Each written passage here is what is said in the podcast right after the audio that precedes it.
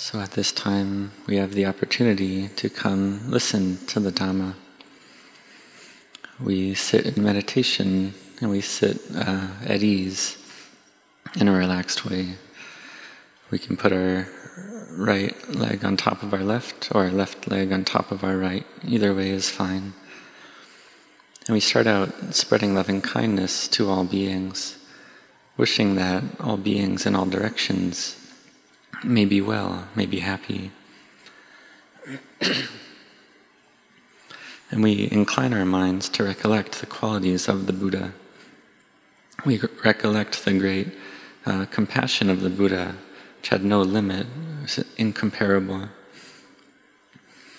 And we can recollect if we were to praise the Buddha, it'd be like a, a little bird uh, making uh, sounds in the whole vast universe. So great are the qualities and uh, good qualities of the Lord Buddha. And we can recollect the qualities of the Dhamma and Sangha, that the Dhamma is well expounded by the Buddha, and that the Sangha have practiced well all the way up until the present day, from the time of the Buddha, according to the Vinaya, the discipline that the Buddha taught. So now it's the time for us to, to train our minds to know and see the Dhamma. And even while listening to Dhamma, wisdom is able to arise. If our mind is peaceful, then even if we don't know the language being spoken, but we can understand the language of the heart. And in this way, the, the feeling of Dhamma can arise in the mind. For example, in the time of the Buddha, there was a. in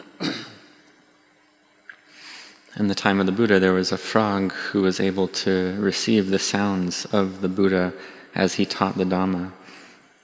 And this frog, while listening to the sounds of the Dhamma talk, was crushed by the walking stick of a cowherder who was walking uh, there.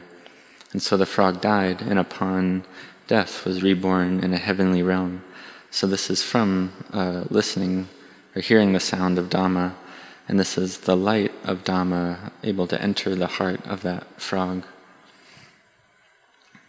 So we incline and ha- pay homage to the Dhamma of the Buddha um, as we listen. And the Buddha taught what is this vimutti, what is this freedom and liberation like? Is it something that lay people can realize? And so the Buddha taught that all minds, all hearts who practice uh, virtue, collectedness, and wisdom are able to know the Dhamma and see the Dhamma. All minds are capable of this. And we can ask, why is this? It's because the Dhamma is something that's open already, it's here and available already. Whether or not uh, fully awakened Buddhas arise in the world or not, the Dhamma is here and open. And this Dhamma, we can think of it as cause and effect, or cause and result.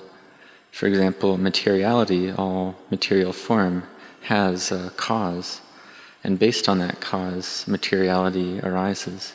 And with the cessation of those causes, then materiality ceases. And the same is true of uh, Vedana, feeling, sanya, perception, sankhara formations and vijnana uh, sense consciousness. It's all the same. Based on causes, these phenomena arise, and with the cessation of those causes, these phenomena cease. Venerable Assaji one of the first awakened disciples of the Buddha, taught Venerable Sariputta, uh, taught along these lines according to what the Buddha taught, that all dhammas have a cause, and with the cessation of those causes, those dhammas cease. And in this context, the word dhammas means all things, all materiality and all mentality arise, uh, stay for a little while, and pass away. In hearing this teaching, Venerable Sariputta was able to see clearly into the Dhamma. So we practice collectedness, practice samadhi, to bring up the energy and strength of the mind, uh, to bring the mind to peace. Because if the mind isn't peaceful, isn't collected, then wisdom won't arise.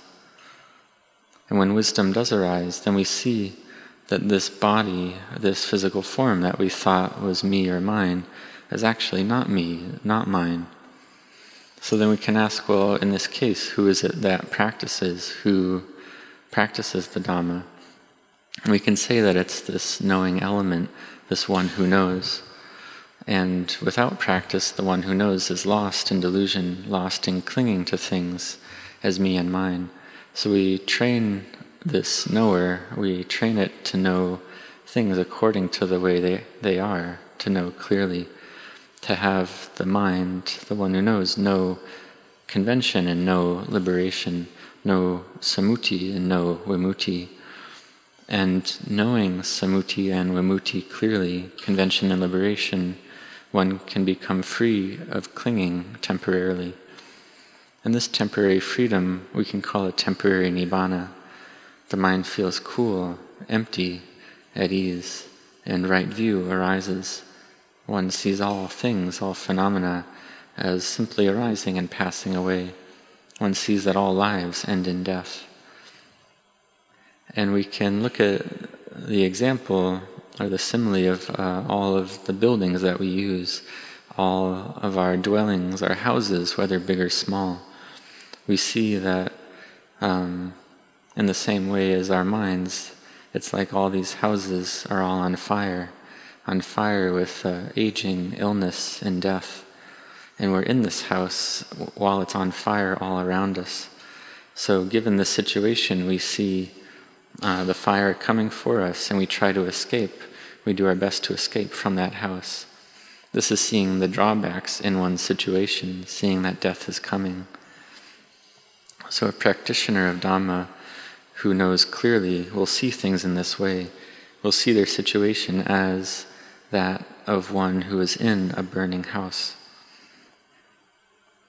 And this is an analogy for us to consider. Old age, sickness, and death are, are very close. So even if we live another 50 years, we inevitably meet with old age, sickness, and death. So we can have the feeling in the mind or see clearly in the mind that really old age is very close, sickness is very close, death is very close. And we see that it's coming very close like this, and this makes the mind alert and wakeful and heedful. And we can say the mind is fearful, but it's not a fear of death, it's a fear of not having sufficient time to practice and train the heart. So we see that this life is something uncertain and death is certain. So we train our minds, we practice the Dhamma, we practice giving, uh, relinquishment, and sacrifice. And these are foundational for our hearts. And these are qualities of a stream enter when he's realized the first stage of awakening. And we have the virtue of one who uh, desires or needs collectedness, needs samadhi. And this samadhi is for the purpose of overcoming suffering. It's not for use for other purposes. And samadhi can lead us to become free of clinging temporarily. And doing this, one sees clearly.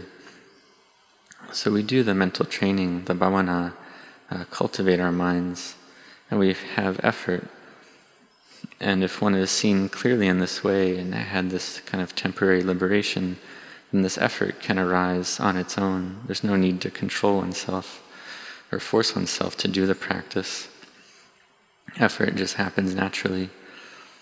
And also remember not to be too tense or tight in one's effort. One can look at the in and out breathing in a relaxed and easeful way. Just know the breath as it comes in, as it comes out, the breath as it arises and ceases, and have mindfulness in a relaxed and easeful way. If one is thinking a lot, then do a lot of chanting to bring the mind to peace. And this is, um, we can look at all the different kammatthanas are for the sake of peace, whether repeating Buddho, Buddho, or chanting the praises of the Buddha, Itipiso, Bhagawa, or the recollecting the 32 parts of the body, the 10 asubha, or not beautiful kammatthanas, being mindful of the movements of the body, such as doing uh, chores, bathing, uh, eating, cleaning one's teeth, uh, doing various things.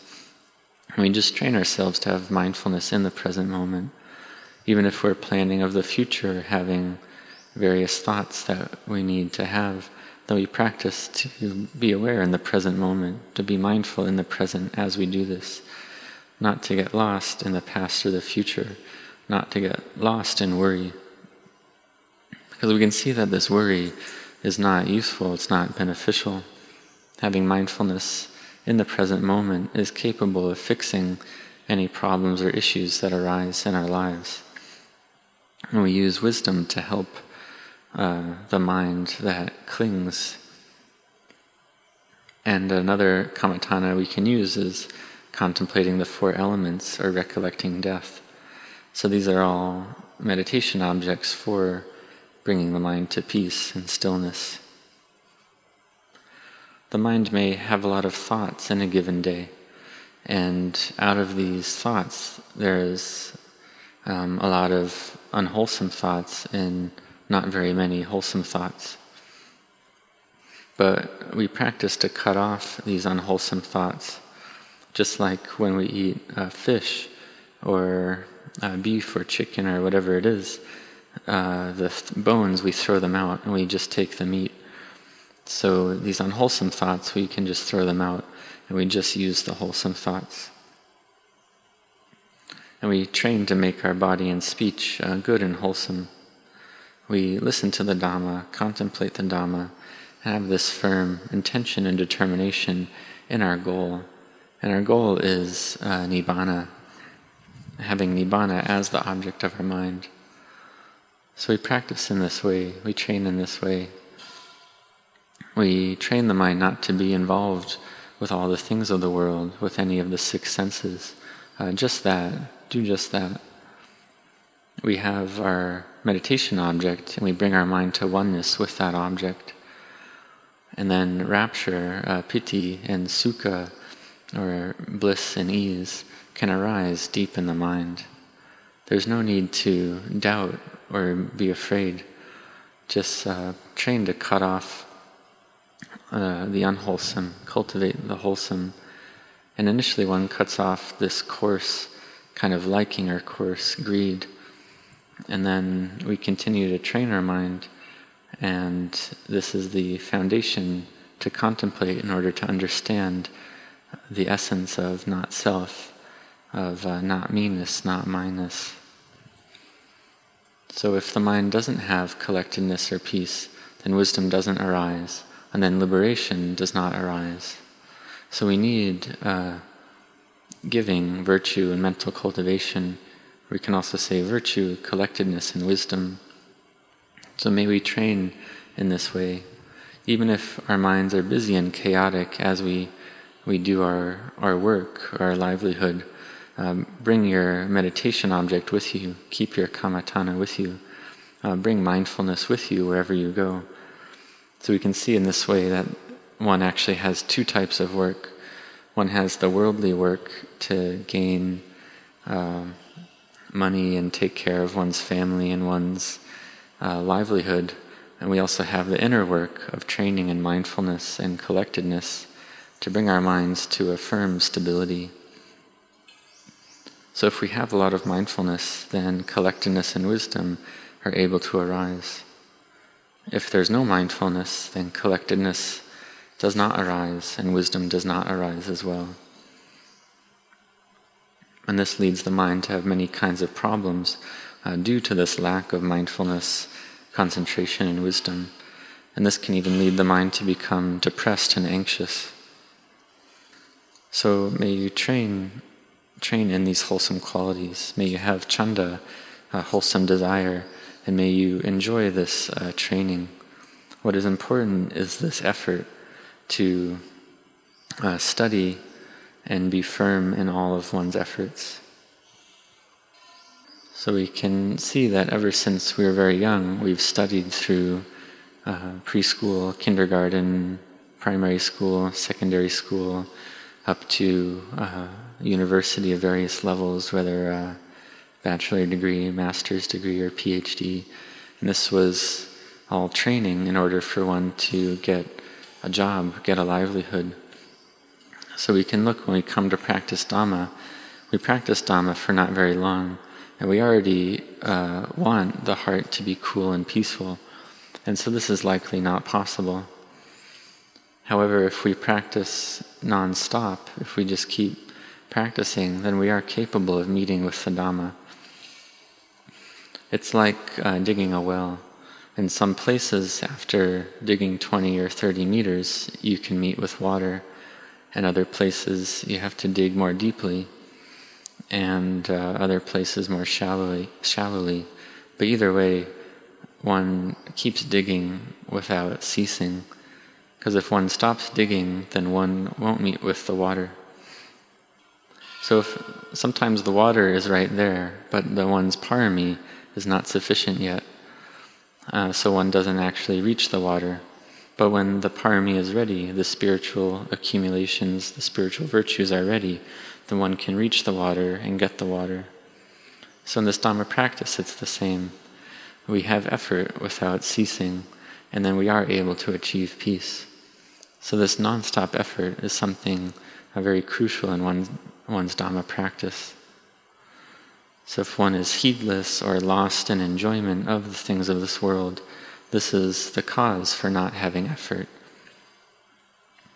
For instance, nowadays, uh, a lot of people have uh, smartphones and this kind of uh, technology, and there's uh, Facebook and Instagram and all these various uh, social media and various things that uh, people look at.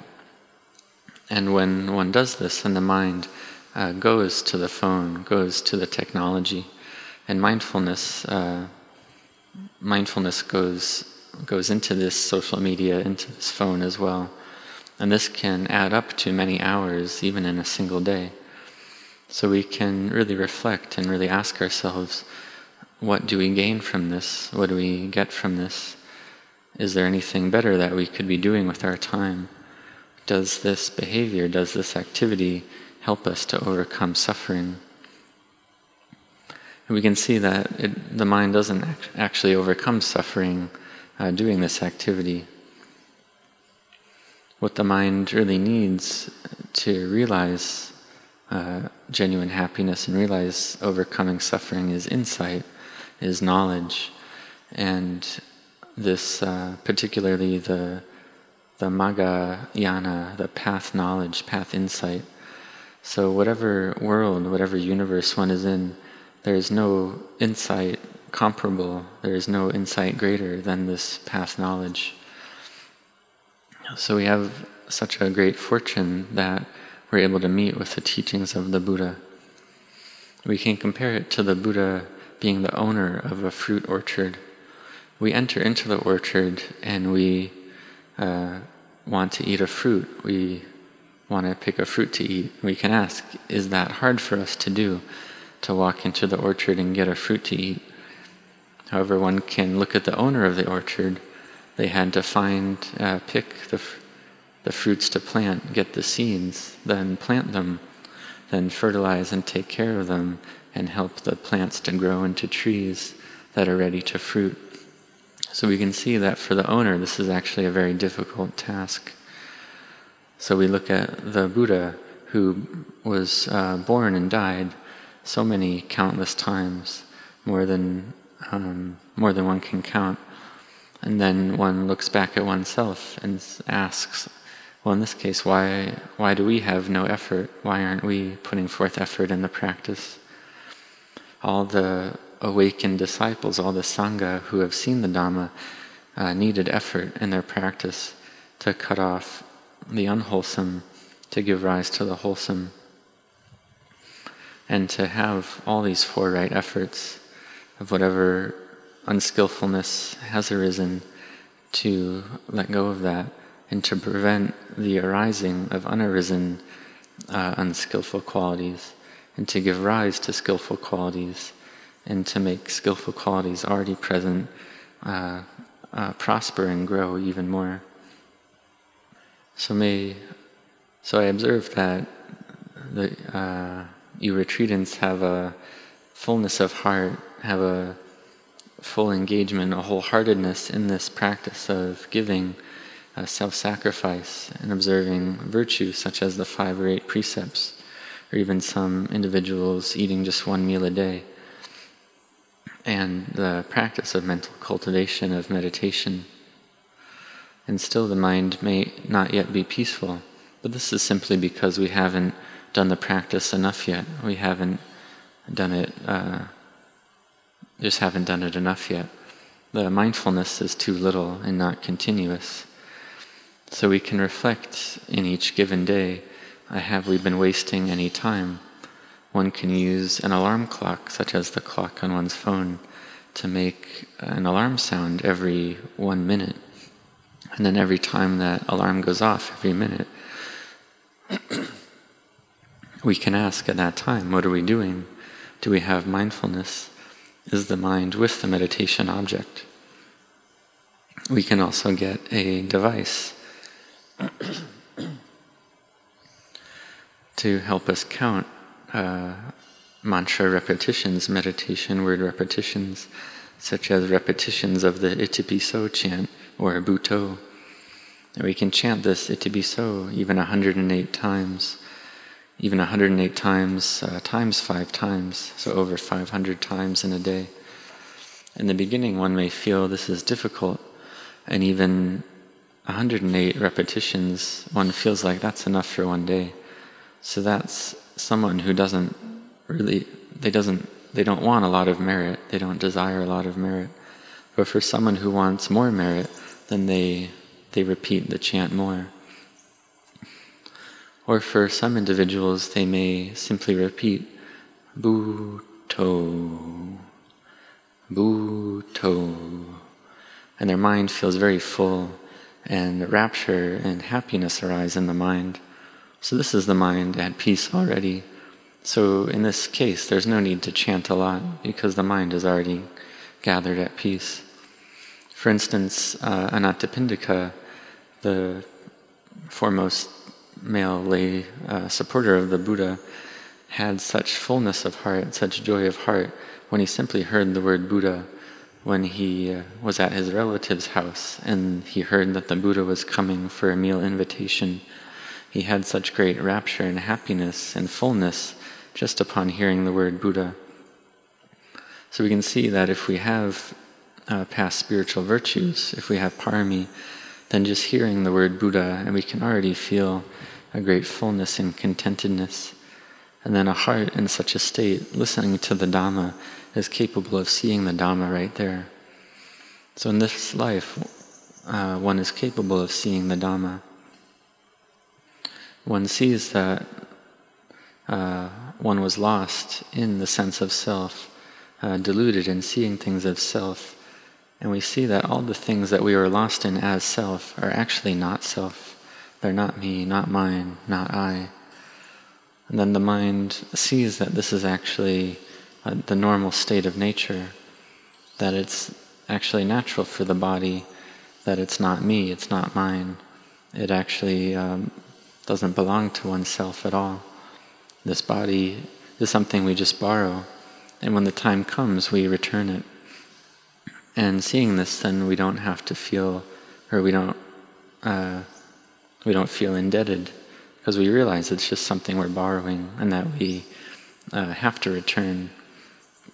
So we're just borrowing these four elements of earth, air, fire, and water uh, temporarily. And so as we're listening to the Dhamma talk, we're breathing in and out. This is borrowing the air of the world. The air of the world we just borrow temporarily and then give it back. And the same with the water we drink. We're just borrowing it. And same with the earth element that we take in as food, which then also gives rise to the fire element. We are just borrowing these things and then we return them. We can see that if the breath, if we have no air, if we don't borrow air just for five minutes, then the body dies uh, right then and there. So we're actually borrowing these elements all the time. And we see that that which is borrowed is not self, is not me or mine. And we see that old age, sickness, and death are natural and normal conditions of the world. It's normal for conditioned formations uh, to be this way. And seeing this truth is seeing the Dhamma, the truth of the way things are. One sees it all as convention, see that all, all of it is empty, that really there's nothing there. We don't actually have anything there. The same with uh, Vedana, or pleasant, unpleasant, and neutral feeling. It arises, uh, stays for a little bit, and passes away. So it really isn't there at all. It doesn't actually exist. So why do we take it to be a self? We can look at the eye contacting a form in the same way. The experience of visual contact arises, stays for a little while, and passes away. with the conditions of light, a visual object, and the eye organ, and then eye consciousness arises. Uh, this consciousness that knows the sense object of uh, a visual form. And the, if the mind sees that we're not uh, we're not perceiving visual form, the mind realizes that we're not seeing. This is the mind seeing um, sense consciousness as absent, seeing it as uh, impermanent, something that arises, stays for a little while, and passes away. Or then we do see a visual form, and sense consciousness, eye consciousness does arise. So again, one sees that it's uh, something that comes and goes, arises, stays for a little while, and passes away. So we see this as Dhamma, so normally one feels that it is oneself who sees, it is a me who sees, but really it's uh, it's not a me or a mine, it's not self. And then also this not seeing, this not perceiving of visual forms, in the instance of the non arising of sense consciousness, this is also not me, not mine, not a self. And this is the same for all the senses, for all. Uh, ear objects, nose objects, tongue objects, uh, body objects, and mind objects. For instance, one can look at the nose in the time of COVID. Um, one of the symptoms of COVID can be not perceiving smells, not having smells, because the sense organ is damaged. However, the, the citta, the mind, knows that there is no smell, knows that the uh, nose consciousness is not arising. And so one sees that this um, Uh, that this sense contact, sense consciousness, a sense object, it's all not self, not a me, not a mine. And similarly, when sense consciousness does arise and one does one does know a smell, it's also not a self, not a me or a mine.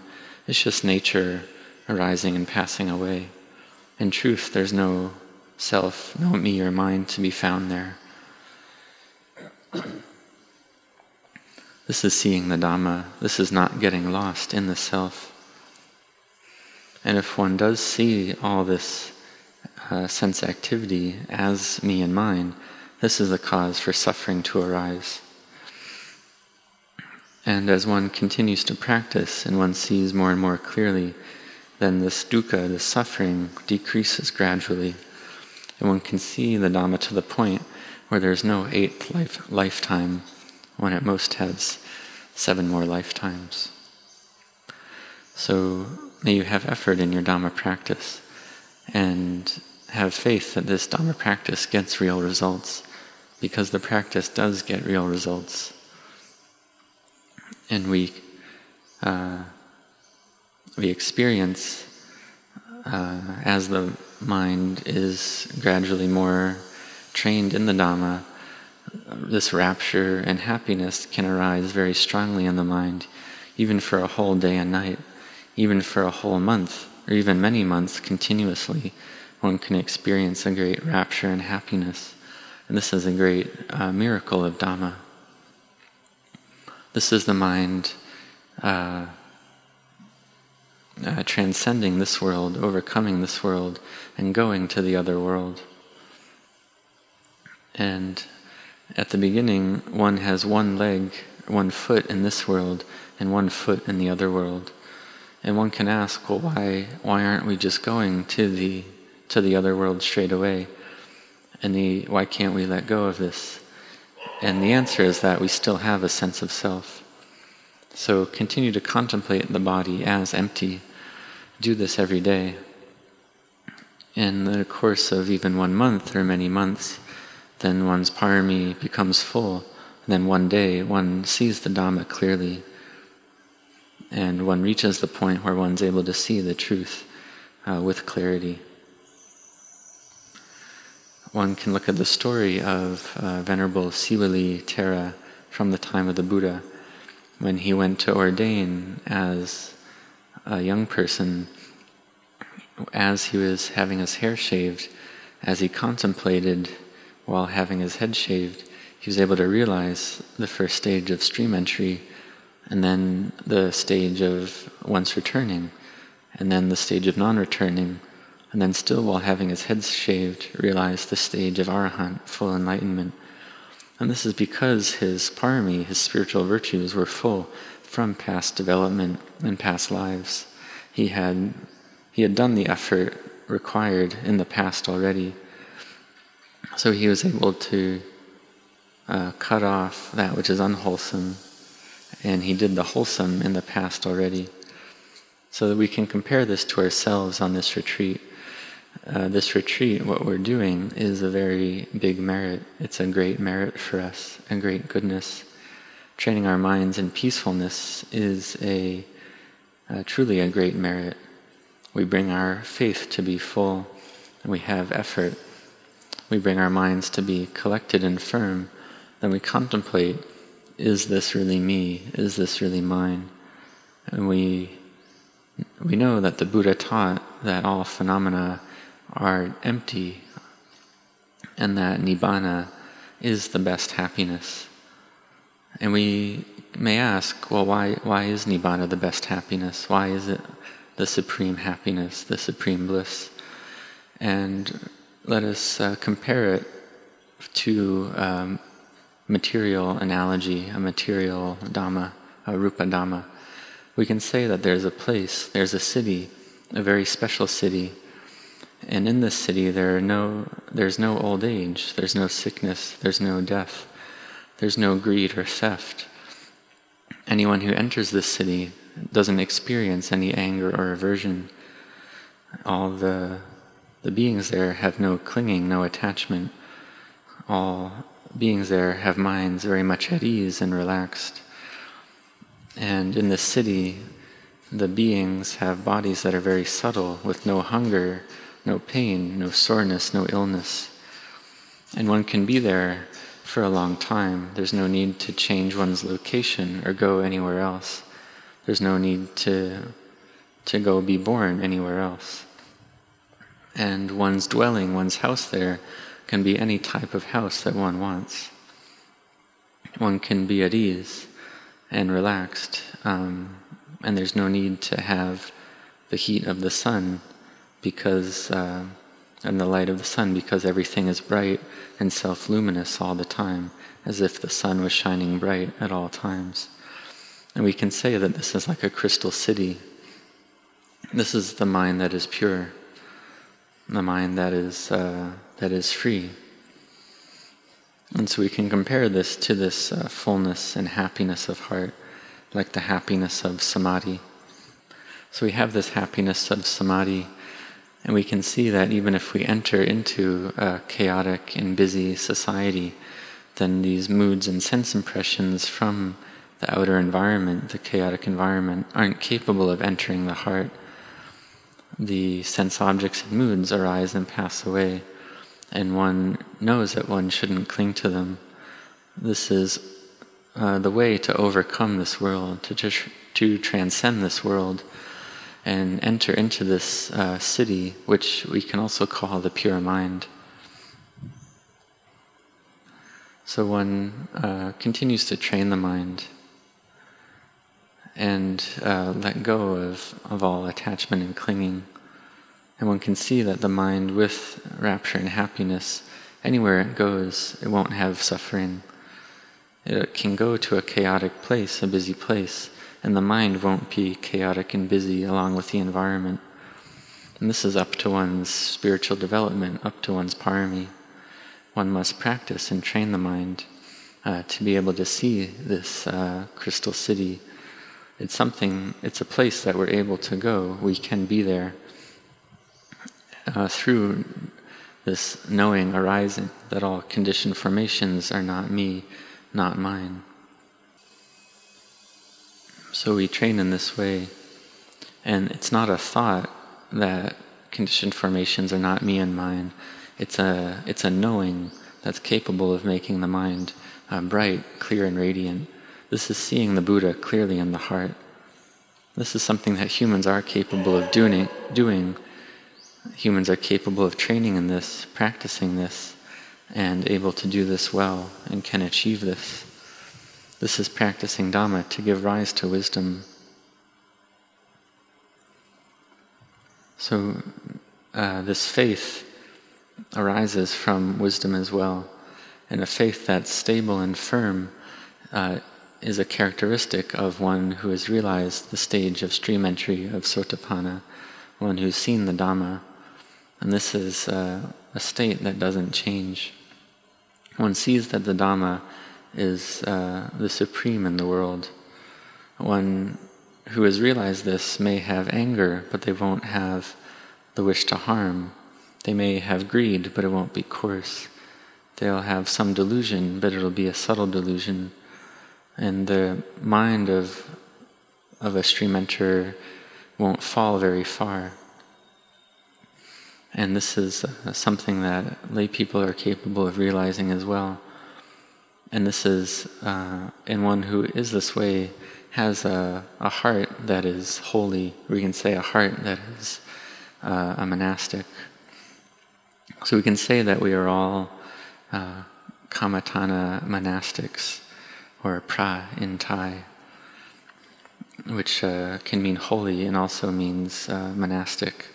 So we have these kammatthanas in our hearts, and this makes all of our hearts holy so don't throw this, uh, don't throw this pra away. Don't throw away one's inner monastic, but keep it in your heart. For instance, if you forget your phone when you leave your house, then you go back to get it because all of one's communication and all these various things are all in one's smartphone these days. So we feel the feelings that we have to go back and get our phone. So our kammatthana should be the same we, whenever we forget the kammatthana, we uh, seek to remember it and we bring it everywhere with us. If we forget it, then we go get it back. Just like having a GPS, um, we seek to find the kammatthana using our inner GPS to recollect our meditation object. So train your mind to recollect in this way. Then the fruit of wisdom can arise. One can see clearly um, into the nature of ownerlessness, that nothing is a self. We see convention and liberation. This is the fruit of Dhamma practice. This is the inner monastic, the inner holy one arising in our minds. So one sees the fruit of practice, that all phenomena are by nature empty, that really there's nothing there. So, for, for all of us Dhamma practitioners, may we be firm in this, may we be intent in our practice. This is the eighth day of our retreat where we've been practicing together. So, I wish, may you all be well, may you all be strong and healthy, may you be well, may you grow in blessings, may you see and prosper in Dhamma.